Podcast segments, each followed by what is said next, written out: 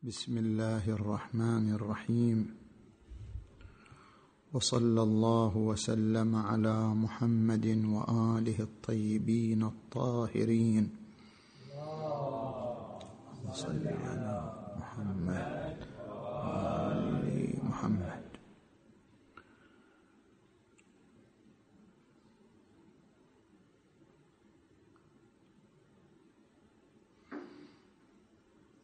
بسم الله الرحمن الرحيم. عليكم السلام. نزل به الروح الأمين على قلبك لتكون من المنذرين بلسان عربي مبين. صدق الله العلي العظيم. هل خضع القرآن الكريم لصياغة النبي صلى الله عليه وآله بمعنى أن النبي صلى الله عليه وآله تلقى المعاني والمضامين وقام هو بصياغتها بلغته وبأسلوبه العربي أم لا؟ حيث طرحت هذه النظرية في عديد من الأبحاث وهي أن النبي المصطفى صلى الله عليه وآله هو الذي قام بصياغة القرآن باللغة العربية.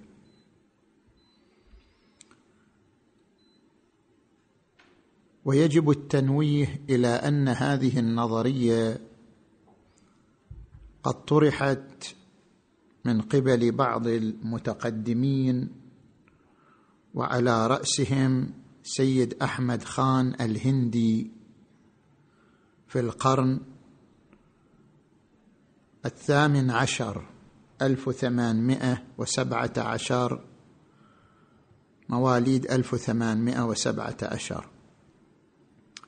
وله تفسير للقرآن أيضا ذكر فيه أن النبوة ملكة طبيعية كسائر الملكات البشرية التي قد تتفتق عند توفر ظروفها ومناخاتها وبيئتها كما هو الحال في ثمار الأشجار.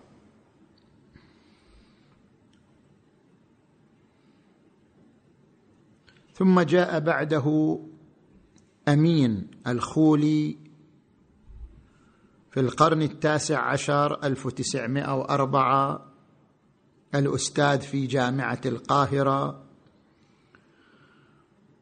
فأقام مذهبا تفسيريا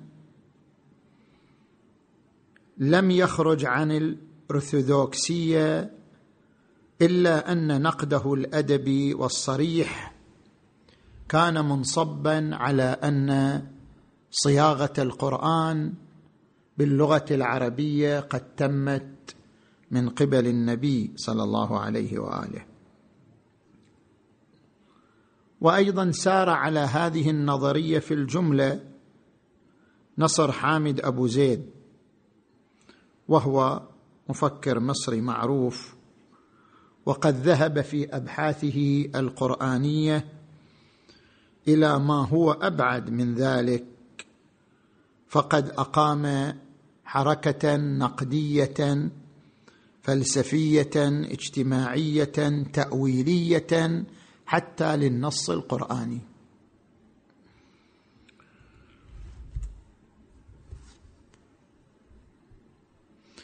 حيث صرح بأن القرآن نص تاريخي ثقافي متأثر بزمان نزوله ومكان نزوله وتدرج نزوله إلى ثلاث وعشرين سنة. وهناك شبيه بهذه النظرية في بعض اللمسات في كلمات محمد أركون وحسن حنفي. لذلك عندما ذهب السيد عبد الكريم سروش المفكر الإيراني إلى أن الوحي القراني صياغة من قبل النبي صلى الله عليه وآله فهو لم يأتي بشيء جديد وراء هذه النظريات والكلمات التي سبقت الإشارة إليها. بل ذهابه إلى أن الوحي عبارة عن تجربة روحية يؤكد الرؤية البروتستانتية المعروفة عند فرقة من المسيحيين حيث يرون أن الوحي عبارة عن رؤية ومكاشفة روحية بين المسيح وبين ربه.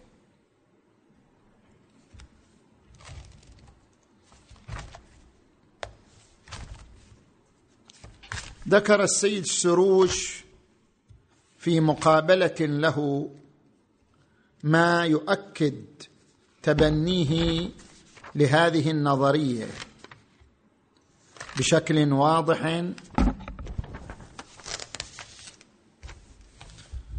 حيث قابله الصحفي الهولندي وسأله عن رأيه في الوحي بشكل واضح. فقال إن النبي خالق للوحي. فالذي يحصل من الله هو مضمون الوحي. ولكن هذا الوحي بما هو مضمون لا يمكن بيانه للناس لأنه يفوق مستوى فهمهم. فهذا الوحي فاقد للصورة يعني مادة تحتاج إلى صورة. وعلى النبي أن يصوغه في إطار صوري ليجعله في متناول فهم الجميع كما يفعل الشاعر بصياغة ما ألهم بأدوات لغوية وأسلوب خاص. كما أن لشخصية النبي دورا مهما في صياغة النص القرآني وكذلك سيرته وحياته ومراحل صباه وحالاته الروحية. ولو قرأتم القرآن تشعرون أن النبي أحيانا يكون في قمة الجذل والفصاحة بينما يكون أحيانا مفعما بالملل وتجده عاديا في كلامه. ولذلك ترك تأثير ذلك كله على النص القرآني من الناحية البشرية.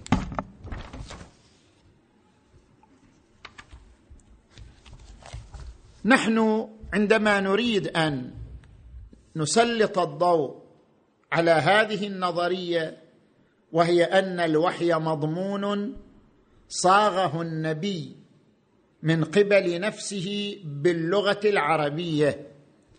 فنحن الآن نتحدث عن محاور ثلاثة في نفي الإمكان وفي نفي الوقوع وفي نقض الهدف. نجي إلى المحور الأول ألا وهو نفي الإمكان. هل يمكن الآن بغض النظر وقع لو ما وقع؟ هل يمكن أن النبي صلى الله عليه وآله يقوم هو بصياغة القرآن؟ بمعنى أن الله تبارك وتعالى يفرغ عليه المضامين وهو يقوم بصياغتها بلفظه وبأسلوبه العربي. هل هذا أمر ممكن في نفسه أو ليس بممكن؟ نحن نقول ليس بممكن. هذا الاحتمال ننفي إمكانه فضلا عن نفي وقوعه. سنذكر نفي وقوعه بعد ذلك. لماذا؟ هنا مقدمات ثلاث إذا دققنا فيها سنصل إلى النتيجة وهي أنه لا يمكن للنبي صلى الله عليه وآله أن يتولى هذه المهمة وهي صياغة القرآن باللغة العربية. المقدمة الأولى مقتضى الحكمة الإلهية وأن الله حكيم هو عنصران تحديد الهدف وضمان الوسيلة. كل إنسان حكيم تتجلى حكمته في عنصرين حدد الهدف ويضمن الوسيلة التي توصله إلى ذلك الهدف. الهدف مثلا أن يكون متخصص في علم معين. الوسيلة لتخصصه في هذا العلم المعين الدراسة بالنحو الكذائي. اذا تحديد الهدف وضمان الوسيلة هما العنصران المبرزان للحكمة وإلا لو لم يحدد الهدف لزم أن تكون حركته حركة عبثية. ولو لم يضمن الوسيلة التي توصله إلى الهدف لزم من ذلك نقض هدفه ونقض الهدف قبيح من الحكيم. نجي إلى المقدمة الثانية. كيف يضمن الوسيلة؟ الله تبارك وتعالى حدد الهدف. وهو ما قاله تبارك وتعالى لقد أرسلنا رسلنا بالبينات وأنزلنا معهم الكتاب والميزان ليقوم الناس بالقسط الهدف تحقيق العدالة والقسط على الأرض. هذا هو الهدف. من أجل تحقيق العدالة والقسط على الأرض نحتاج إلى وسيلة. ما هي الوسيلة المضمونة لتحقيق القسط على الأرض؟ الوسيلة هي إنزال النظام السماوي الذي من خلاله يمكن إقامة القسط والعدالة على الأرض. طيب إنزال النظام السماوي هو الوسيلة. كيف نضمن الوسيلة؟ يعني كيف نضمن أن النظام السماوي يصل إلى المجتمع البشري كما هو واقعه؟ دون زيادة دون نقص دون تحريف. كيف نضمن الوسيلة؟ كيف نضمن الوسيلة وهي وصول النظام السماوي إلى المجتمع البشري دون تغيير أو تحريف؟ ما هو الطريق لضمان الوسيلة؟ الطريق لضمان الوسيلة أحد نحوين. النحو الأول أن يقوم الله تبارك وتعالى بنفسه بصياغة النظام السماوي بألفاظه بأقسامه بسائر شؤونه ويصل النظام السماوي إلى المجتمع البشري جاهزا. هذه وسيلة شنو؟ مضمونة أن النظام السماوي وصل بلفظه بمتنه بسائر شؤونه إلى المجتمع البشري. زين. النحو الثاني الصياغة النبوية أن يتصدى النبي للصياغة. الله يعطيه المضامين وهو يقوم بالصياغة. لكن مع العصمة التامة. بمعنى أن الله يعصم نبيه من أي خلل من أي خطأ. من أي غفلة من أي سهو حتى يقوم بصياغة الوحي باللغة العربية صياغة سليمة مضمونة لأنه حين تلقي المضامين حين تلقي الوحي حين صياغته حين بيانه هو معصوم من تمام الجهات وما ينطق عن الهوى إن هو إلا وحي يوحى. أيضا هذا نحو ثاني أيضا تصير الوسيلة شنو؟ مضمونة. إما أن يقوم الله بالصياغة بشكل مباشر أو يعطي مجال الصياغة للنبي ولكن مع عصمة النبي التامة حتى يضمن أن القرآن والوحي وصل على واقعه إلى المجتمع البشري. زين. لأنه لو تركت صياغة الوحي إلى بشرية النبي من دون عصمة. نبي عاقل نابغة يصوغ الوحي بلا حاجة إلى أن يكون معصوما ما دام نابغة عبقريا ممكن أن يصوغ الوحي 99% 98% 95% اذا بالنتيجة لماذا لا يعطى المجال للنبي من دون إضافة عنصر العصمة. لا إشكال حينئذ لو ترك أمر الصياغة البشرية للنبي صلى الله عليه وآله لكان الوحي القراني معرض النقص ومعرض الخلل والزلل لما يعترض شخصية إذا بنجرد النبي من العصمة لما يعترض شخصيته من الحالات البشرية ومن نتيجة بشر. يتعب يصير عنده ضيق في النفس في بعض الموارد نتيجة الضغوط الاجتماعية يمرض يمل بالنتيجة لو تركت صياغة الوحي إليه من دون إضافة عنصر العصمة لكان الوحي في معرض النقص وفي معرض الخلل نتيجة لعروض حالات عديدة على النبي صلى الله عليه وآله كسائر البشر. وهذا خلف الحكمة وهو ضمان الوسيلة كما ذكرنا في المقدمة الأولى. نجي إلى المقدمة الثالثة. إذا دار الأمر الآن نحن قلنا ضمان الوسيلة بأحد نحوين إما أن الله نفسه يباشر الصياغة إما أن يعطي الصياغة للنبي لكن مع إضافة عنصر العصمة. أن يكون النبي معصوما عصمة مطلقة. إذا دار الأمر بين هذين النحوين إما الأول أو الثاني. إما أن يتصدى الله للصياغة إما أن تترك الصياغة للنبي لكن مع عنصر العصمة العصمة التامة. أي الأمرين؟ أي الأمرين؟ ألصق بضمان الوسيلة ثبوتا واثباتا. قد يقول شخص من ناحية ثبوتية كلاهما على حد سواء وبالنتيجة الله تصدى وصاغ القرآن باللغة العربية أو أعطى الصياغة للنبي ولكن عصمه من أي خطأ أو زلال. يعني تمت الصياغه ضمن تسديد إلهي. بنتيجه راجعة لله بالنتيجة. تمت الصياغه ضمن تسديد وإحاطة إلهية.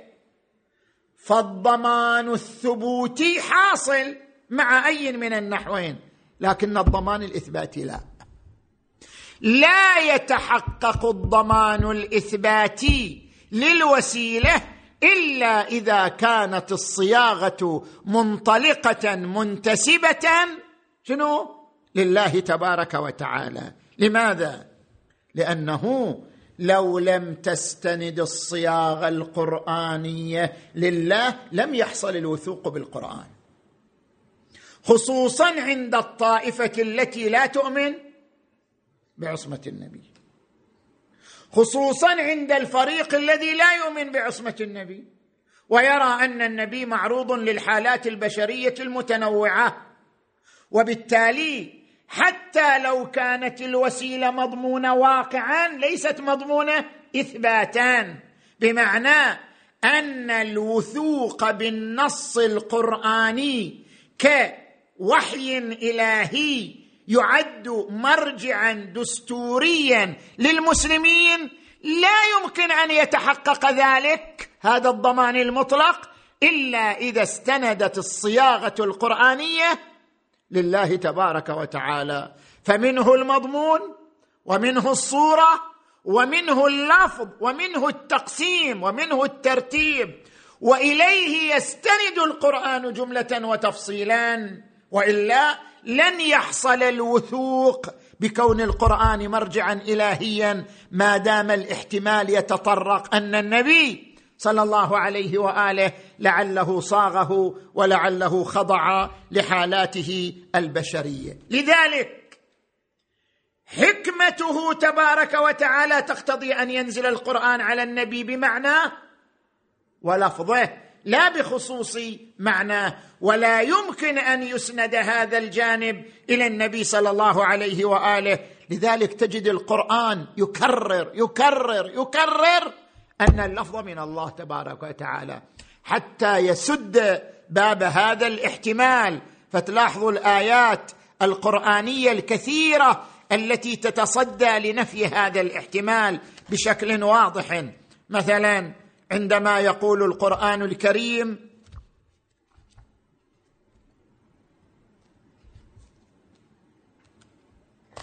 بلي وإذا لم تأتهم بآية قالوا لولا اجتبيتها انت أنت جيبها. مو لازم الله جيبها أنت. قل إنما أتبع ما يوحى إلي من ربي. قل ما يكون لي أن أبدله من تلقاء نفسي إن أتبع إلا ما يوحى إلي. إن هو إلا وحي يوحى. ولو كان من عند غير الله لوجدوا فيه اختلافا كثيرا. نزل به الروح الأمين على قلبك لتكون من المنذرين به يعني من الله بلسان عربي.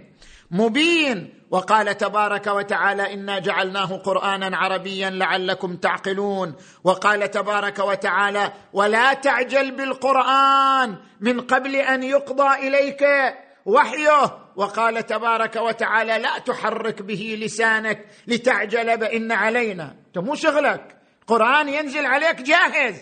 إن علينا جمعه مو بس لفظه حتى جمعه. إن علينا جمعه وقرآنه فإذا قرأناه فاتبع قرآنه ثم إن علينا بيانه. وقال تبارك وتعالى اقرأ اقرأ شنو؟ إذا هي مجرد مضامين. شلون يقال للنبي شنو؟ اقرأ اقرأ معناه ألفاظ. اقرأ باسم ربك الذي خلق. وقال تبارك وتعالى قل هو الله أحد. قل أعوذ برب الناس. قل أعوذ برب الف... ليش يقول أقول؟ قل بعد اذا هو النبي هو الذي صاغه. بلفظ ما يحتاج كلمة قل اتل ما أوحي إليك لا يحتاج إلى تلاوة. كل ذلك من قبله أو من قبل الله تبارك وتعالى. زين.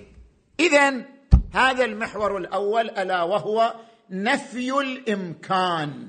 لا يمكن أن تترك صياغة الذكر الحكيم للنبي صلى الله عليه وآله. نجي إلى المحور الثاني نفي الوقوع.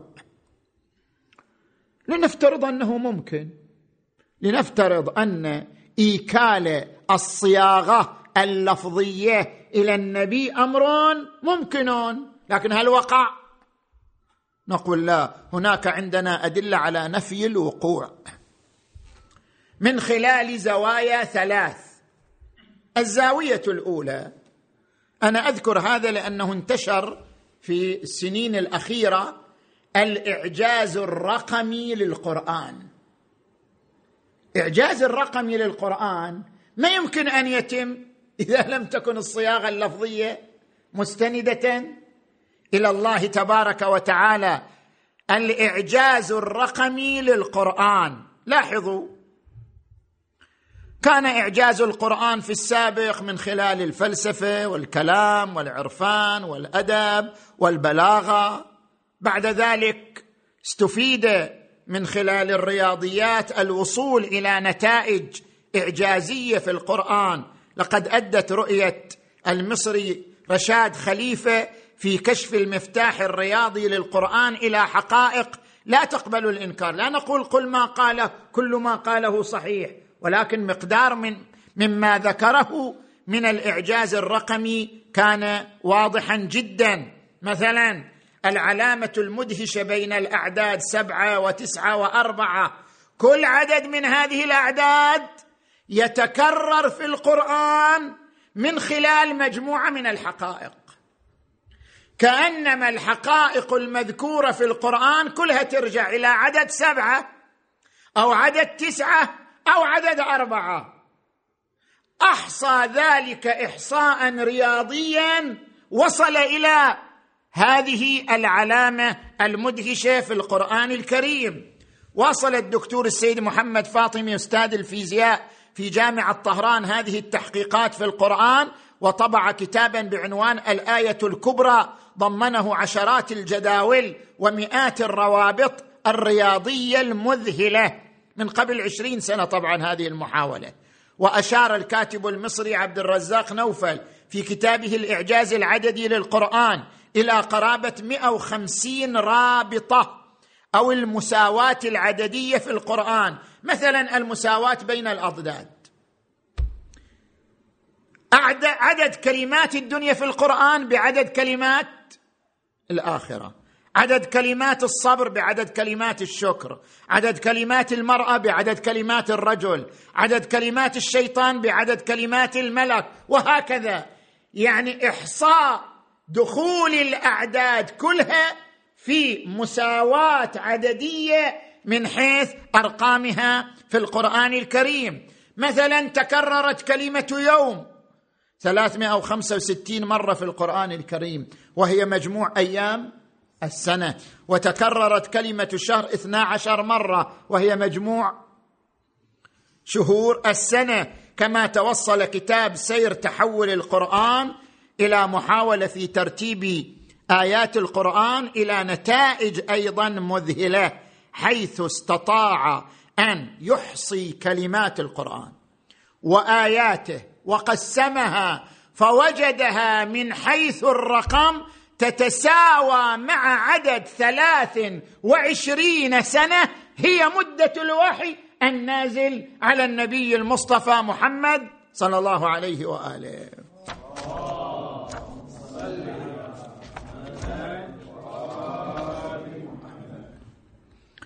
الزاوية الثانية. القرآن تحدى العرب بإعجازه البلاغي في عدة آيات. وإن كنتم في ريب مما نزلنا على عبدنا فأتوا بسورة من مثله. وادعوا شهداءكم من دون الله إن كنتم صادقين. أم يقولون افترى؟ قل فأتوا بسورة مثله. وادعوا من استطعتم من دون الله إن كنتم صادقين. أم يقولون افترى؟ قل فأتوا بعشر سور مثله مفتريات. وادعوا من استطعتم من دون الله إن كنتم صادقين. هذا التحدي في مجال البلاغة. البلاغة اللفظية البلاغة البنيوية للقرآن الكريم. إنما يصح هذا التحدي في مقام البلاغة وفي مقام الإعجاز اللفظي إذا كان القرآن مستندا للصياغة الإلهية. وإلا شنو الداعي للتحدي والله القرآن صاغه النبي. ما هو الداعي للتحدي في الصياغة؟ هو يريد أن يستند إلى الإعجاز اللفظي مو الإعجاز المعنوي. واضح أنه معاني القرآن مضامين القرآن هي معجزة في حد ذاتها. لكنه الآن يترقى إلى الإعجاز شنو؟ اللفظي أنه حتى الصياغة هي معجزة. وأراد بالاستدلال بالإعجاز في الصياغة إلى أن يثبت أن القرآن من الله. هو إذا الصياغه من النبي. ما هو المبرر للتحدي بالإعجاز اللفظي والحال بأن الصياغه من النبي صلى الله عليه وآله. هذا نقد للهدف. لا معنى للتحدي بالإعجاز اللفظي كدليل على صدور القرآن من الله بينما تكون الصياغة شنو؟ من النبي صلى الله عليه وآله. الزاوية الثالثة. هذه طبعا الزاوية الثالثة كتبت فيها كتب. الفرق بين حديث النبي والقرآن. علماء الأدب يعرفون لكل شاعر نفس أدبي لكل أديب نفس أدبي معين يميزه. الإمام علي إلى نفس أدبي في نهج البلاغة. الحسين في خطاباته إلى نفس أدبي معين. النبي محمد صلى الله عليه وآله في أحاديثه وخطبه إلى نفس ادبي معين. إذا قورن النفس الادبي للنبي صلى الله عليه وآله من خلال أحاديثه وخطبه مع القرآن الكريم يرى شنو؟ اختلاف واضح في النفس الأدبي. بين النفسين وبين النحوين.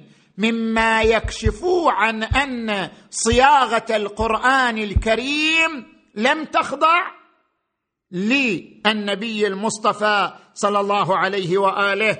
إن اختلاف الأحاديث النبوية عن الآيات القرآنية كان معروفا للقاصي والداني. حتى عند الكفار أنفسهم كانوا يميزون بين كلام النبي وبين القرآن الكريم. لذلك كانوا يعتبرون القرآن سحر. عندما النبي يتكلم كلام عادي وياهم يقولوا له الآن وضع عادي. عندما ينزل القرآن لا يعتبرون هذا سحر أو كلام من الجن أو كلام من مصدر آخر لأنهم يعرفون الاختلاف في النفس الادبي بين الطرفين. وإذا تتلى عليهم آياتنا بينات قال الذين لا يرجون لقاءنا ائت بقرآن غير هذا. أو بدله قل ما يكون لي أن أبدله من تلقاء نفسي إن أتبع إلا ما يوحى إلي إني أخاف إن عصيت ربي عذاب يوم عظيم.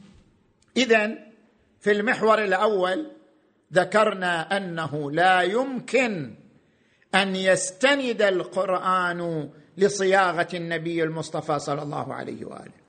وفي المحور الثاني نقول لو كان إسناد الصياغة للنبي صلى الله عليه وآله أمرا ممكنا لكنه لم يقع لوجود هذه الدلائل التي منعت وقوعه من قبل النبي المصطفى صلى الله عليه وآله. زين.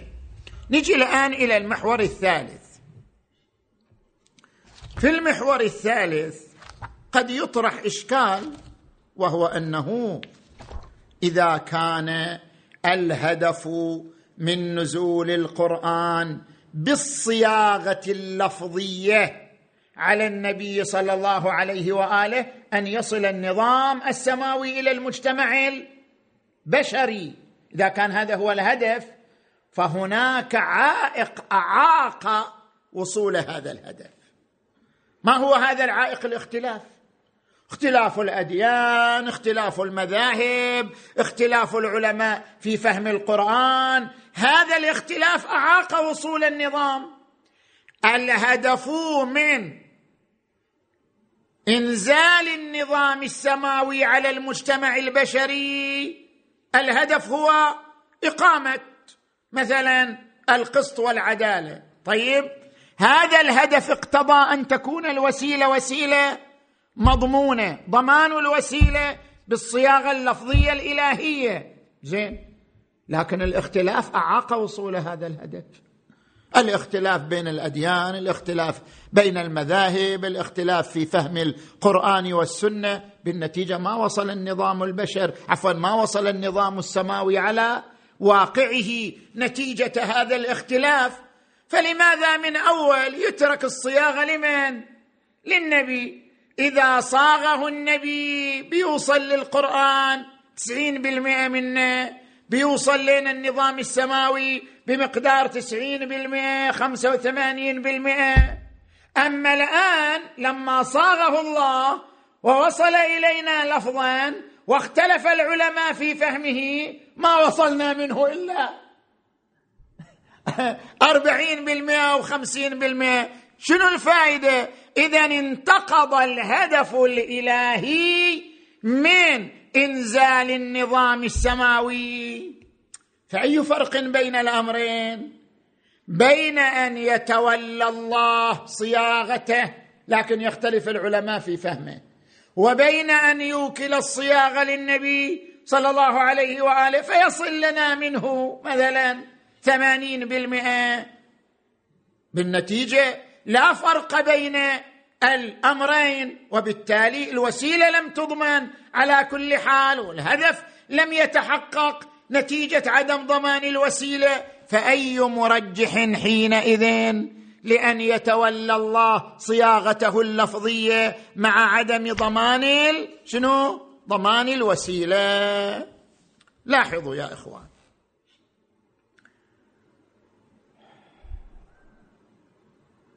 الجواب عن ذلك ببيان أمرين. الأمر الأول الاختلاف على ثلاثة أنواع. اختلاف تكاملي واختلاف اجتهادي واختلاف هادم اختلاف مرضي. النوع الأول الاختلاف التكاملي. وهو الاختلاف الذي فرضته عوامل التغير. بمعنى أن الإنسان يتغير. حسب تغير العصور. فبما أن الإنسان يشهد تغيرات ثقافية واجتماعية مختلفة ولذلك فالإنسان كائن. شنو؟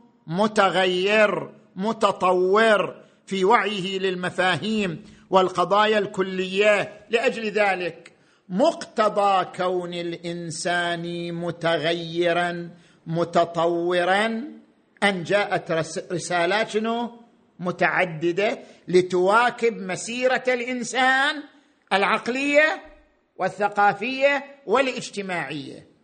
مقتضى كون الإنسان متغيرا في ثقافته الاجتماعية هو أن الوحي نزل مادة ونزل تفسيره وتأويله على النبي صلى الله عليه وآله وكان بيد الأئمة صلوات الله وسلامه عليهم لمدة 250 سنة. الأئمة عاشوا بعد النبي 250 سنة. 250 سنة كانت مدة كافية لبيان وجلاء القرآن بتمام مفاهيمه ومعطياته ومضامينه. فالقرآن الكريم عاش مواكبة الإنسان في تغيراته من خلال إيكال تفسيره وتأويله إلى الراسخين في العلم وهم محمد وأهل بيته صلوات الله وسلامه عليهم أجمعين لمدة 250 سنة. فهذا الاختلاف الأول. النوع الثاني من الاختلاف الاختلاف الاجتهادي وهو ما عبر عنه القرآن الكريم بقوله فلولا نفر من كل فرقة منهم طائفة ليتفقهوا في الدين ولينذروا قومهم إذا رجعوا إليهم لعلهم يحذرون. اختلاف الفقهاء في فهم الدين لا يعني اختلاف الدين. الدين له وجود واقعي ثبوتي لا يختلف. يختلف الفقهاء نتيجة لاختلاف قدراتهم العقلية نتيجة لاختلاف خبراتهم أيضا. نتيجة لاختلاف طرق فهمهم للنص. نتيجة هذا الاختلاف من الطبيعي أن يختلفوا في فهم القرآن والسنة إلا أن هذا الاختلاف. إلا أن هذا الاختلاف لا يضر بضمان الوسيلة. باعتبار أن الوسيلة لإيصال النظام السماوي للمجتمع البشري هي عبارة عن القرآن والسنة المعصومية التي استمرت 250 سنة. بالتالي اختلاف الفقهاء في فهم القرآن والسنة لا يغير من لباب التشريع ولا يغير من روحه ابدا. لما؟ لأنه اختلاف في التفاصيل والتفريعات. مع ثبات المبادئ والأسس الكلية والأصول العامة. فاذا الوسيلة ما زالت مضمونه من قبله تعالى باعتبار ضمان سلامة المبادئ والأصول والخطوط العامة المذكورة في القرآن الكريم والسنة المعصومية من قبل أهل البيت صلوات الله وسلامه عليهم. أجمعين. النوع الثالث من الاختلاف الاختلاف الهادم الاختلاف المرضي الذي ينشأ عن اختلاف المصالح وكما عبر عنه القرآن وما اختلف الذين أوتوه من بعده إلا بغيا بينهم. هذا الاختلاف الناشئ عن المصالح والأطماع ومحاولة ممارسة التحريف والتزوير كاختلاف بعض الصحابة في مرجعية سنة النبي صلى الله عليه وآله هل أن المرجع القرآن وحده أو سنة النبي صلى الله عليه وآله؟